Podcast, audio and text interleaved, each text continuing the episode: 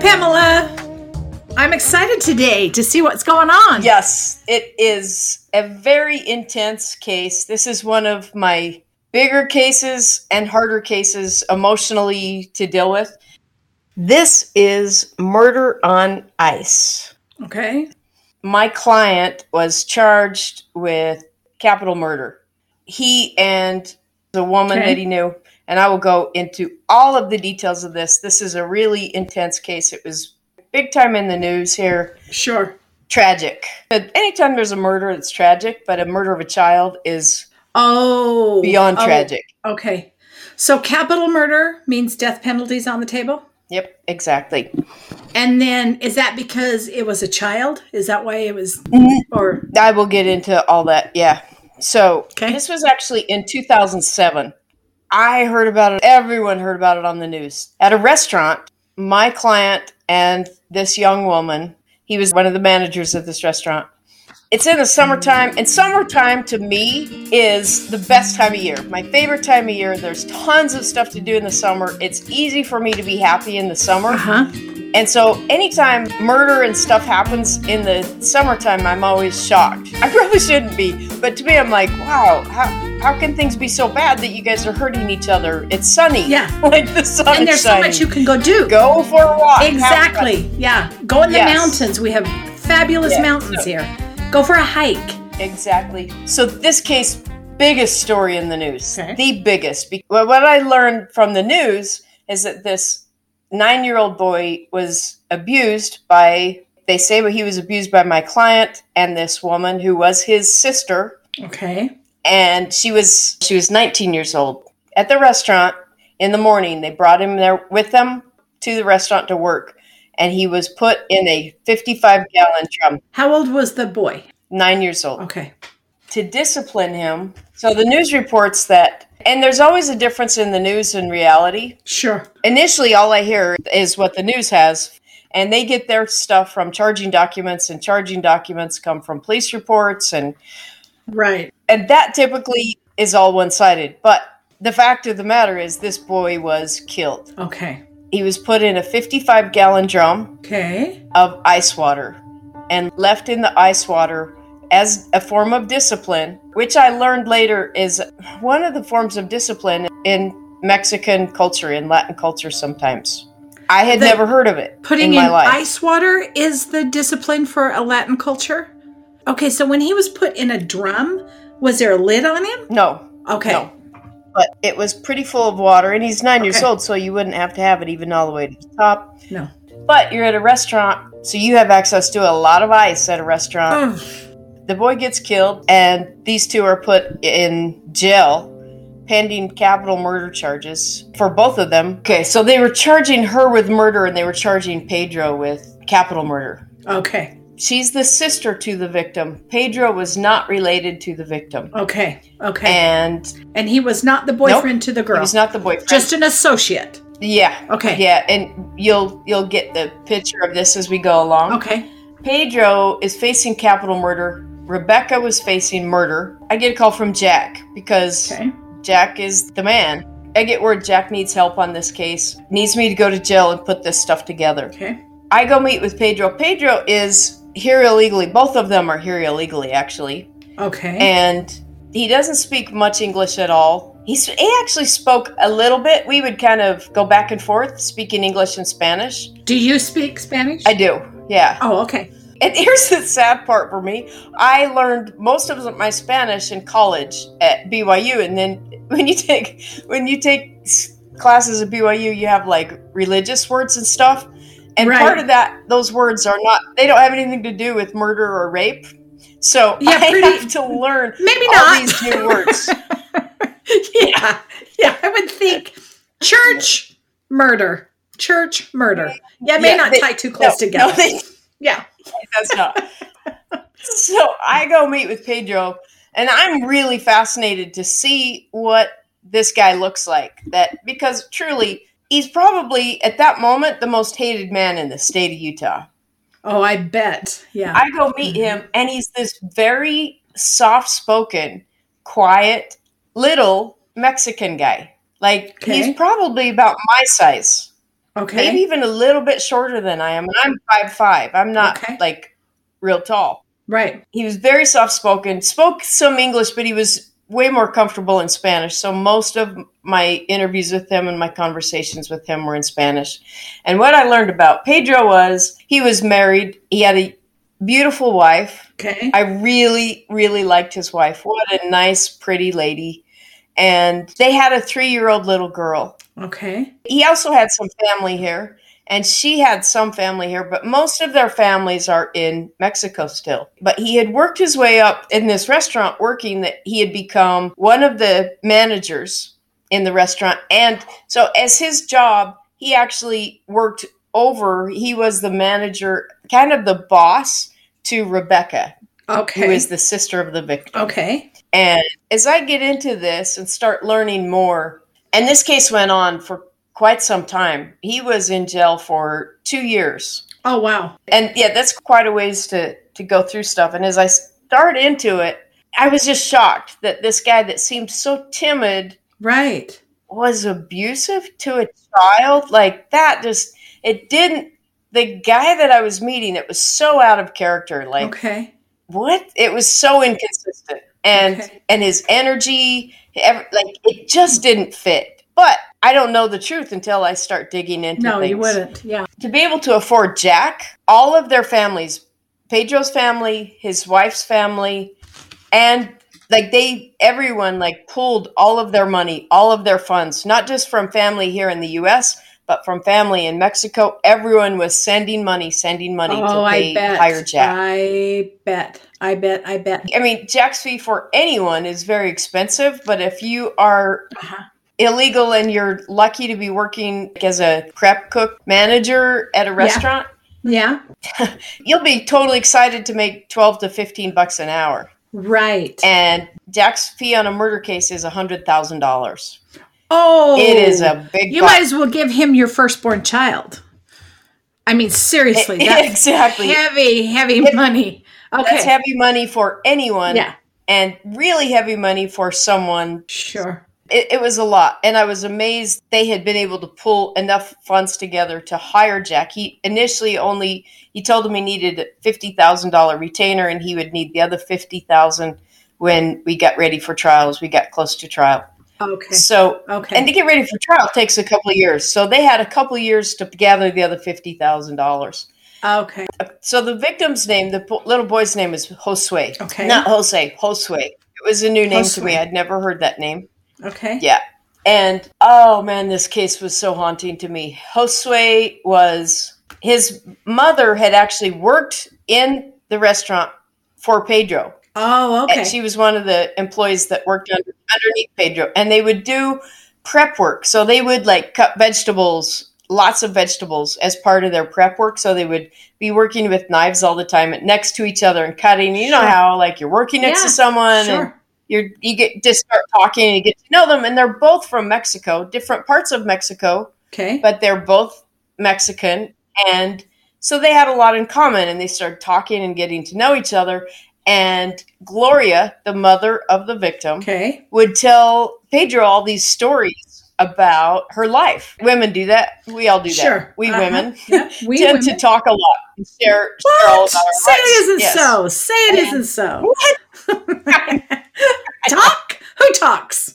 yes, exactly. She had been when she came over from Mexico, she came to California.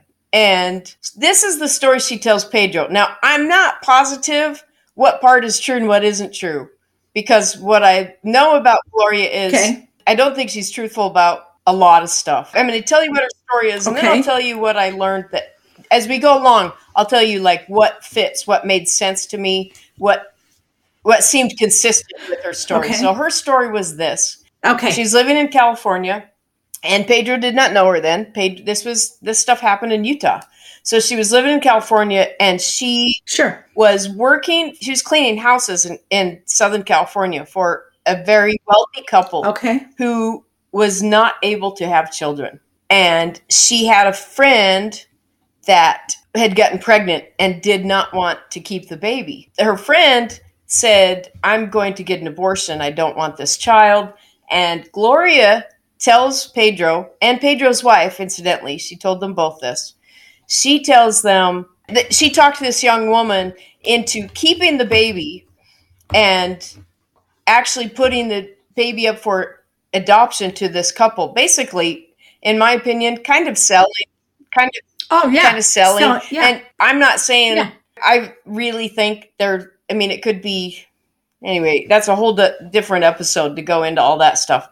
but- yes. It's a whole different yeah. But But if you want a baby so bad Yep. and someone does not want Yep. it and and I you know, I would have done it. I would I didn't done it. need that. I would have- I had four kids in 5 years. yeah, Yeah. Yeah. you did not need help. Mine were popping out like, you know. No, I did not need help. I retired. Yeah. I retired at 26. Right. Hello. Right. Yeah, but some people are not so lucky. Done. Yeah, right. And Exactly. So I, you know, that hunger, wanting that baby. big hunger, and it's so emotional. So this couple was so excited to have an opportunity to have a baby. Mhm. So they start paying this woman to for her expenses and for her medical stuff, all these things. And during the process, and it goes on for a few months. For I don't know how, at what point that this kind, the deal kind of fell apart.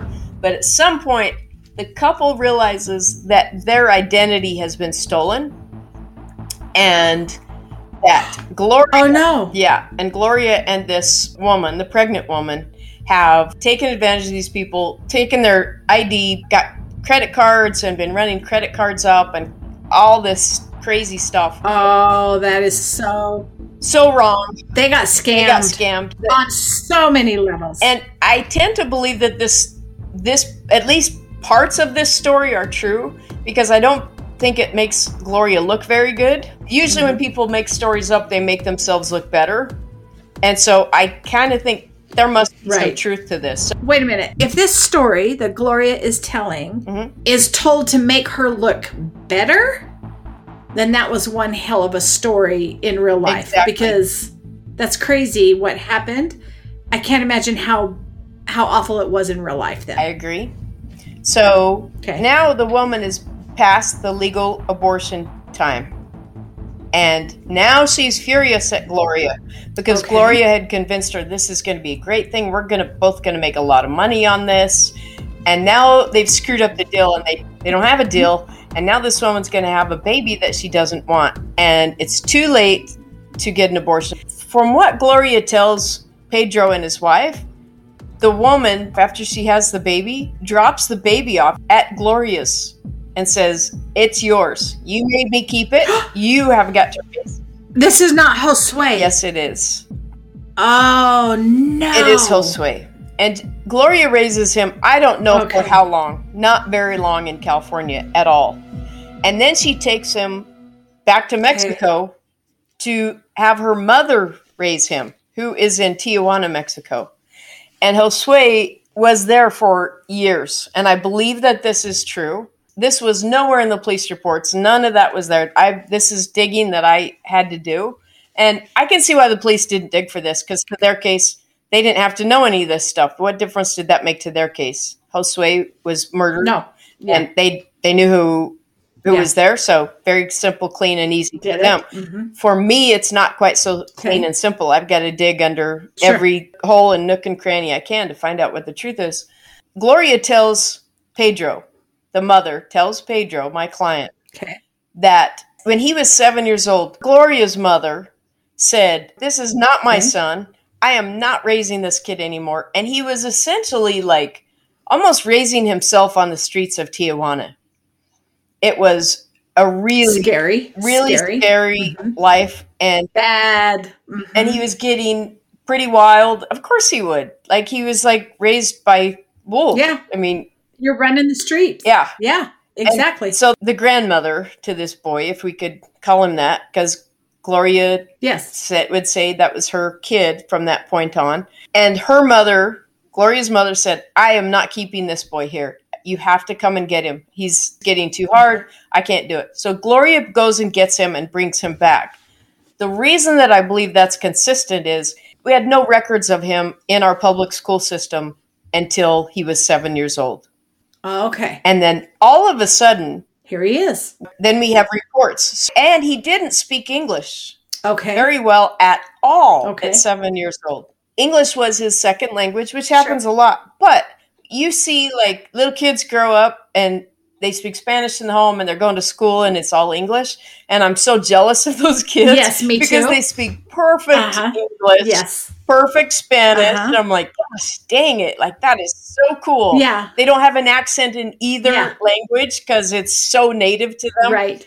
That was not Josue, But which tells me that it was true. Right. I was going to say though, in the school system, when I was teaching down in Ephraim, we had a lot of migrants come through, and a lot of those kids Uh-huh. would be fresh over the border, and they could be anywhere from high school to first grade. It seemed like the younger kids learned the language quicker, Right? but migrants usually were not. Right. You know, they usually did not have a second language. English, you know, they were learning it as they were going. So, yeah. Exactly. And from what I could see of school reports and reports from DCFS, Mhm. our, our child protective system in Utah, that was the case with Josue. Okay. He really didn't speak English well. He didn't have a lot of friends because he didn't speak English. No. So, no. and that is consistent with her saying that he lived in Mexico with her mother Yes. because he wasn't her kid. Right. She really didn't want him No. here. So that's a factor that will come in, in bigger later. Okay. And another thing that I w- learned from Pedro and his wife Okay. was while they were standing doing prep cook stuff, that Gloria would tell these stories about her husband that was from Oaxaca, Mexico, which for people that know much about Mexico, Oaxaca is one of the most dangerous cities of Mexico, and it's known for its violence and gangs and drugs. And although it's not a border town, it's clear up on a mountain. All right. And she said that her husband lived in Oaxaca. She lived there with him. She wanted to divorce him. He didn't want to divorce her. She leaves. And then she hired some guys to kill him. Oh, wow. And they beat the crap out of him.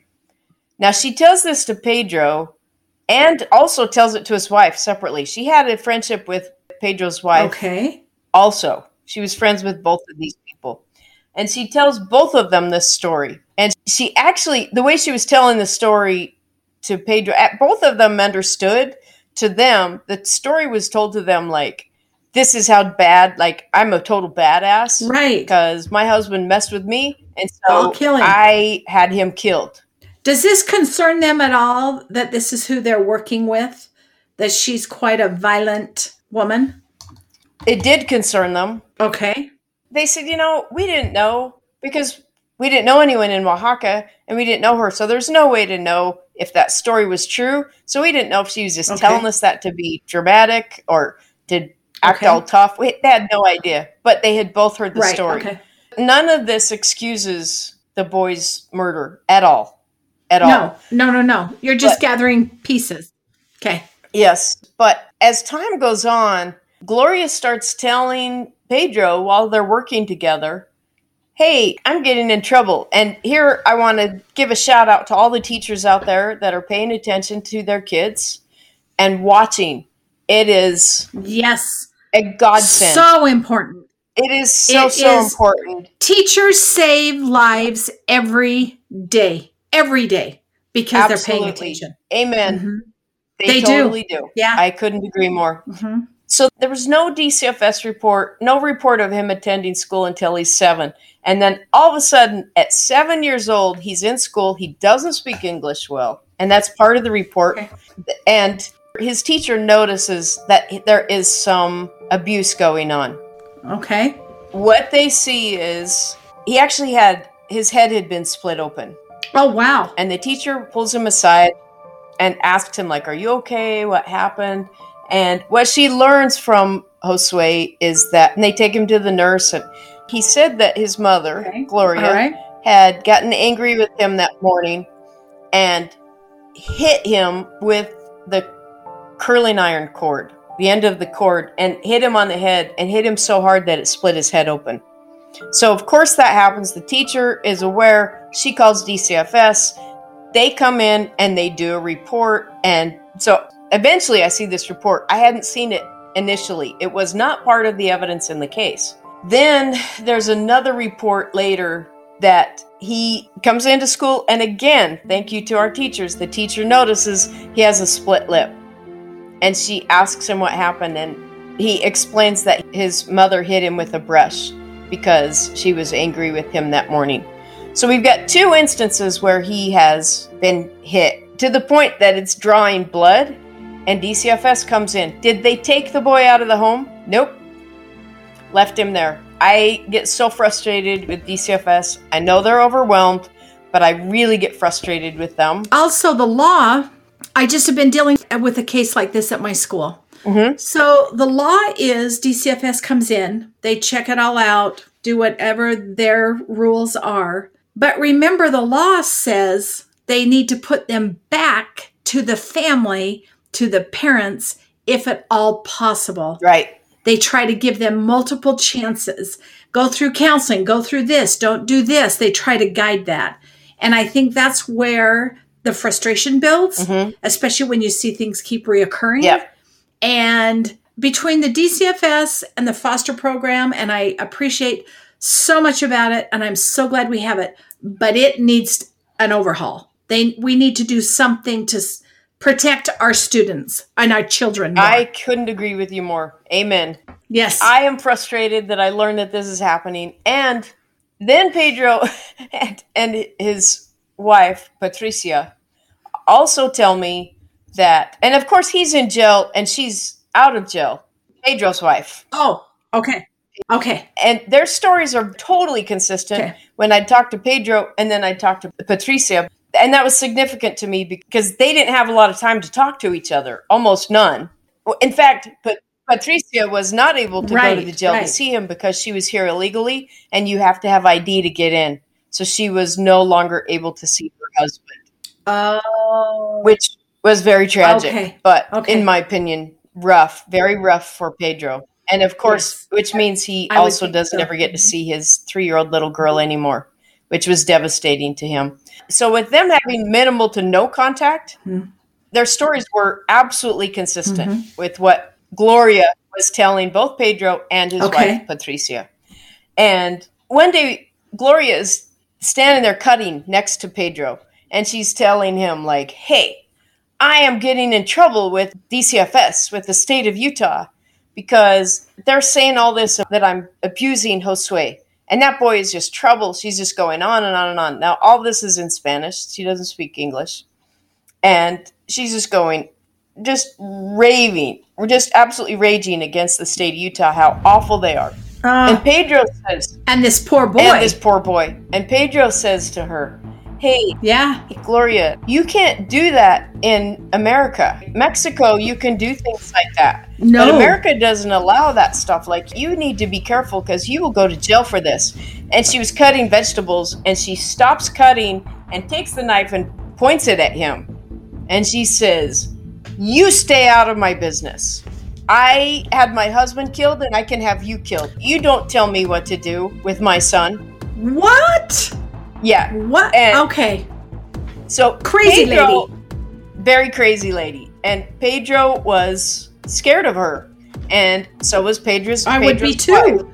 Yeah, Yeah. I would too. Yeah. And he was even more scared for Josue. And not much time passed after that conversation.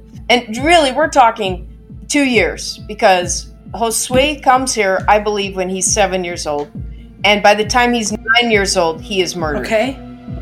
So he's only here like two years. And I learned, oh man, I saw things in the Discovery like. th- He lived near Liberty Park, which is a big park in Salt Lake City. It's kind of like Central Park is to New York, Liberty Park is to Salt Lake City. It's a big, gorgeous park. Mm-hmm. And he Yeah. lived, A lot of yep, history. and he lived near the park Okay.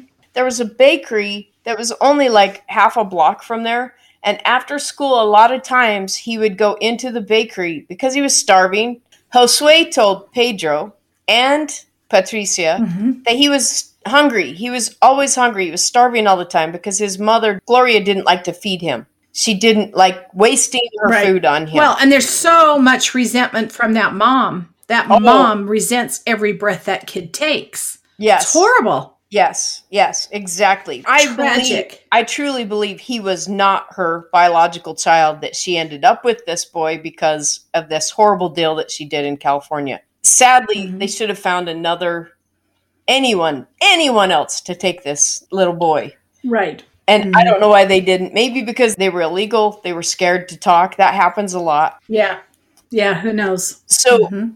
the boy would go to this bakery a lot after school and made friends with this woman that worked at the bakery and she was so sweet there was a police statement in there she would give him muffins and cookies like whatever she could give him and, Oh. and just oh. talk to him a little bit and oh man it just broke my heart to, and from then on after Right. hearing that and i go rollerblade a lot at liberty park when it's warm enough and nice weather out Mhm. and from that moment on every time i rollerbladed and to this day it changes the way i look at the kids at the park because you know we all assume hey if you're Yes. at the park like life's good this you know it's Yeah, where's your mama? fun and yeah, Uh-huh. it's all good and here this boy was being horribly abused in his home and he was starving hmm and hmm would i have seen him would i know how would we know like we really need to watch for people and You know, it happens in school also. Mhm. You'll have kids come to school so hungry, yeah and it may be an abusive situation, it may be a loss of a job. So it's hard to even, if you're not eating, if you don't have your basic needs met, it's hard to function out inside the world. exactly So it's hard. Yep. It's hard to look at a student or a child or an adult yeah and know, yep you know, what they're living through. So, yeah it's like that saying that we need to be kind to everyone because we never know what battle they are fighting uh huh. as I got to know Pedro and I got to meet some of his family members and I got to meet some of Patricia's family members and they were Okay. really solid, kind people. I was really impressed with them. And and to the point like I really grew to love and care for them. Right. I had them come to my house to have a barbecue Right. just to try to make their world like hey i just care about you guys like let me feed you and right. I, I played my mexican music that i thought was cool and they thought it was old-fashioned mexican music I was like, I was like, what, what the heck i thought i was really That's cool funny. yeah and it was it was just really fun. I I love the, them so much. I love the Mexican culture, the Latin culture. Anyway, so as we get closer, we're preparing and learning, and I start asking for DCFS reports, and I don't get them. I keep requesting, keep, and I they don't come, and it's just really frustrating. Like, where are Mhm. these reports? Right. And they keep telling me like they're coming because they weren't part of the of the discovery, which they should have been. There were some reports, but not all of them. Right. As time goes on, it's it's like a year and a half into this. He's still in jail. They're like working like crazy to pay off Jack's fees. Right. As we go on, and I say Jack's fees because I think I probably made a couple thousand dollars on this case. I'm not. I'm really not like downplaying No, it. That's yeah. literally what I made. I think. Yeah. And I don't resent attorneys making a lot of money to do a good job. You will hear how Jack handled Right. this case, and I'll let you Right. decide. So as we Okay. go on, about a year and a half into it, I finally get the DCFS reports. Reading through it, it's probably, and this was back, this was in 2007 when the murder was committed. So we're looking at the middle of 2008 at this point, and they're still using paper. It's now switched. All of my discovery Sure. Digital, but back then it was actual paper. And, and I, these reports from DCFS of incidents between Gloria the mother and Josue were probably an inch thick of their reports. Oh wow. Okay. And I read through every single word of that. Never in a year and a half Okay. since Josue came to America, never was Pedro ever mentioned in that okay. ever. Okay. And here is the most troubling part of this. There is a report after the murder happens. I actually got copies of notes between DCF, like, like the caseworker and other like different employees, caseworkers at DCFS handling this case, and they say, "Did you see the news? Josue was murdered in ice water." And they said, This is very troubling considering the history.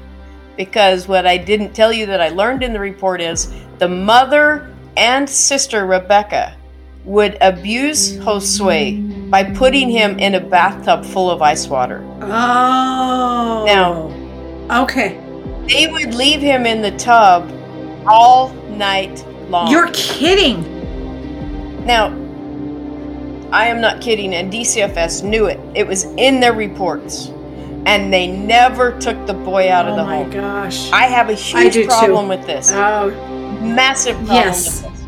And they and they say in the reports, they say in the reports like, "Oh no, did you see that Josue was murdered in ice water?" That's very troubling considering that we have all these reports of the mother abusing him and disciplining him. She called it Right. discipline. I call Right. it abuse. And DCFS called it abuse. That we have reports of her abusing him by putting him in ice water. And now the boy dies of that.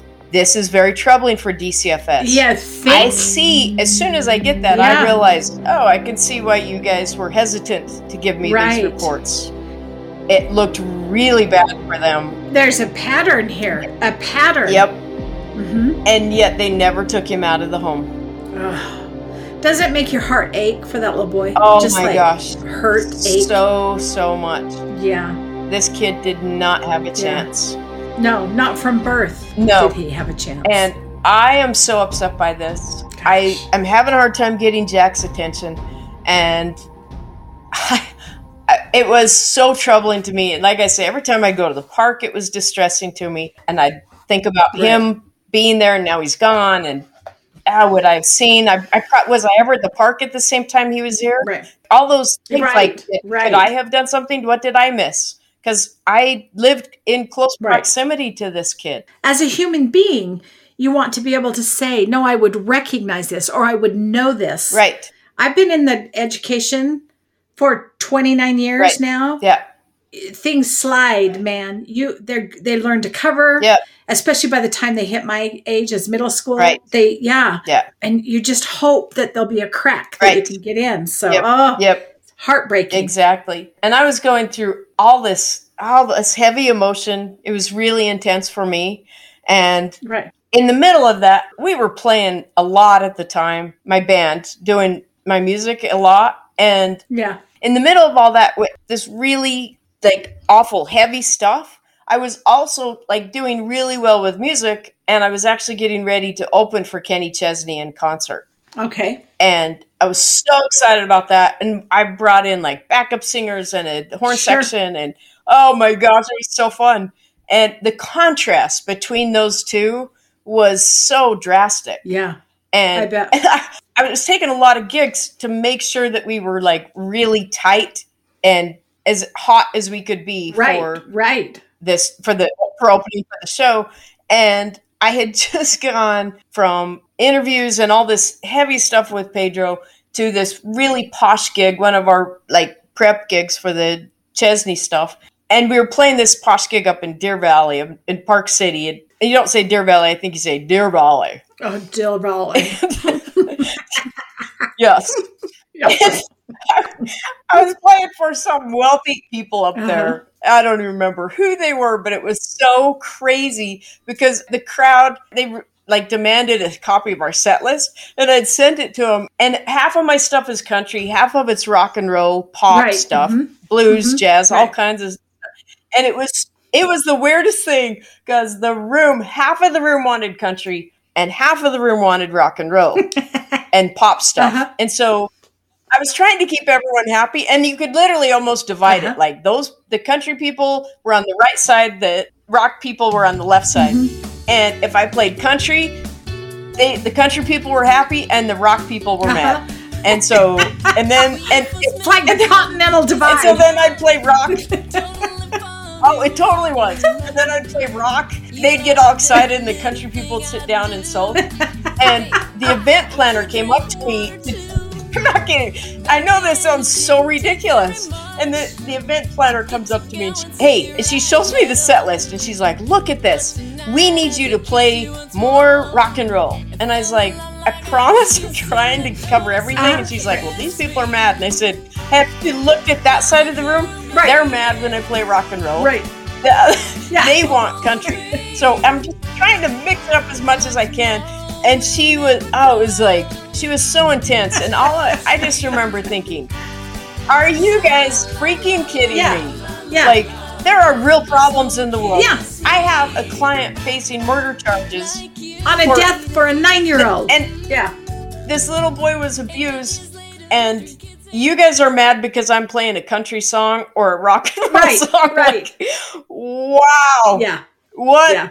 What it in an perspective. amazing world you live in, because Mm-hmm.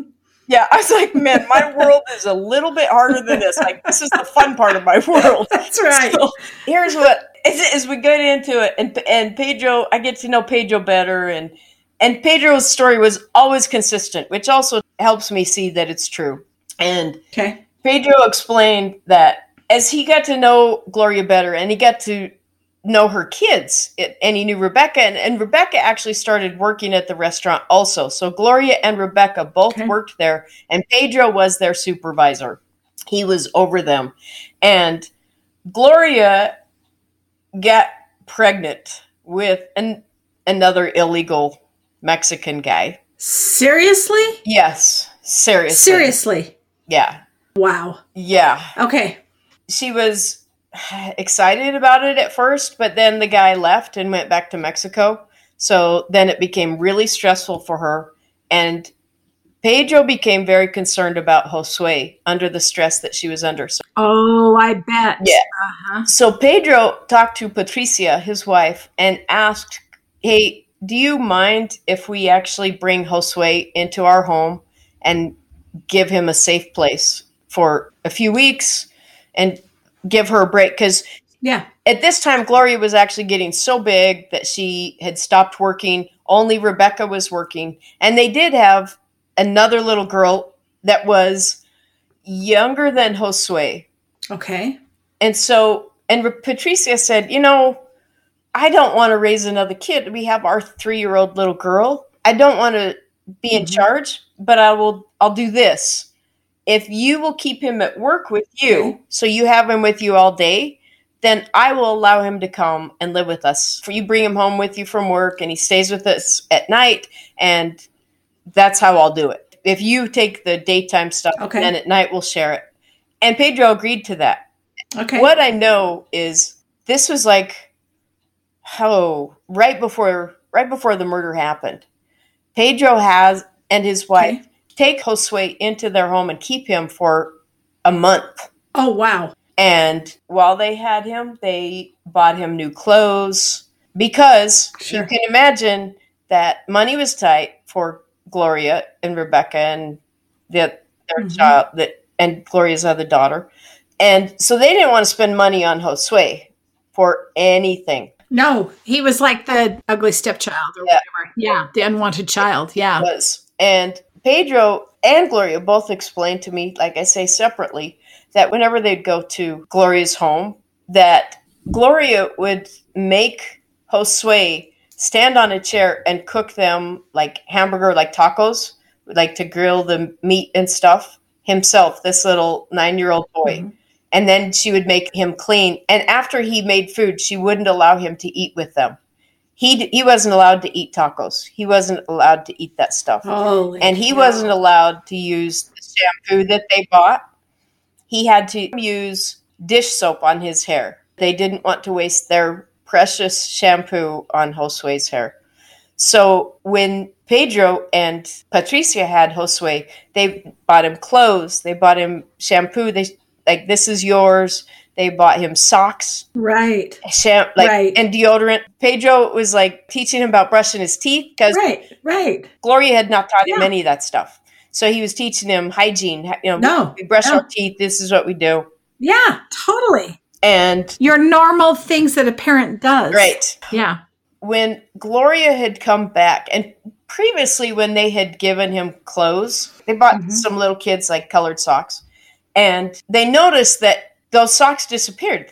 All he had was white socks, and that didn't make sense to them because they had like Hmm. blue socks or like red socks, Sure. like different color socks for him, and they never saw him again. And so after they'd had him for a month, and they bought him more clothes, when Gloria came with Rebecca to pick Josue up from from their house, from Pedro's home, that afternoon, hmm Patricia had been shopping at Victoria's Secret just to buy some fun mm-hmm. lingerie for her And Fun. Yeah. and Yeah. and she was really excited to hey like gloria come and look at this although gloria was very pregnant at this point and her hu- boyfriend not husband they were not married the father of that baby had fled and he, she didn't know where he was and Right. i think i have some clues of why he fled but that's that's just those are my Right. thoughts. Right. so Scary. yes. Yeah.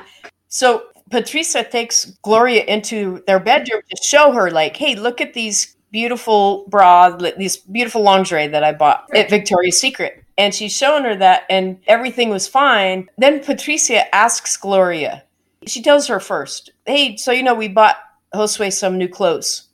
And there was a little bit, she could see a little bit of something in Gloria's eye. This didn't make her happy. And then she said, Mhm. Oh, and remember before when he we bought him those socks? He never wears those socks. How how come he told us that you don't let him wear them because you think that for a boy to wear socks that are a color makes him look like a clown. And Gloria got really really angry immediately like we have to go and I'm taking Josue home now. And she took Josue, grabbed him Oh. by the arm, and she and Rebecca leave the house. Really defensive. Okay. Hit a nerve. Okay. hit a nerve. And this was the night before the murder. Oh no. Every morning, Pedro would go pick up Rebecca at their home, at Gloria's home, and to give her a ride to work. It wasn't very Mhm. far from Pedro's place. Plus, I think he, I think he was a really nice guy. So he picks her up, and he picks up Josue, Yeah. even though Gloria's taking him back. Right. he's going to take him to work with him. And what I know is, and I, and I know this because I have copies of all of the notebooks. All those hours, you can you imagine having Okay. a nine year old stuck at your work with you, and you've got to keep him busy right. for weeks. Pedro would have him with him, and he would have him practice writing penmanship. So I have copies in the discovery. There pages and pages and pages of writing that Josue did that he would practice writing. Just different sentences, like Right. just and and Pedro Sure. say, "Okay, write this. Okay, now write this." And hmm and to Pedro, he was trying to help him be better, Right. And it was Right. and it was to help him stay busy so that Pedro wouldn't get in trouble for having this young boy in his office Sure. at the restaurant. Sure. So that morning, when he goes to pick up Rebecca and Josue, he says that Josue came out of the house with his head down and he never lifted his head up. And they got in the car. Rebecca got in the passenger seat. Pedro's driving. Josue gets in the back seat. And Pedro looks in the rearview mirror and he says, Josue. In Spanish, he says to him, Josue, are you okay? And Josue just shook his head, wouldn't even say an audible sound, just shook his head and looked down. Oh no. And he said, Did something happen? And Josue would not answer. He never spoke. And Rebecca is going on and on saying, He got in trouble. We are disciplining him. My mother has told me that I need to discipline him at the restaurant.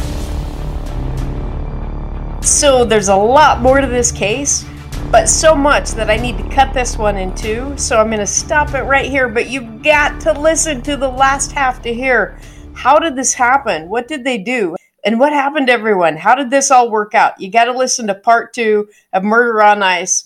Thank you for listening to Pamela Private Eye.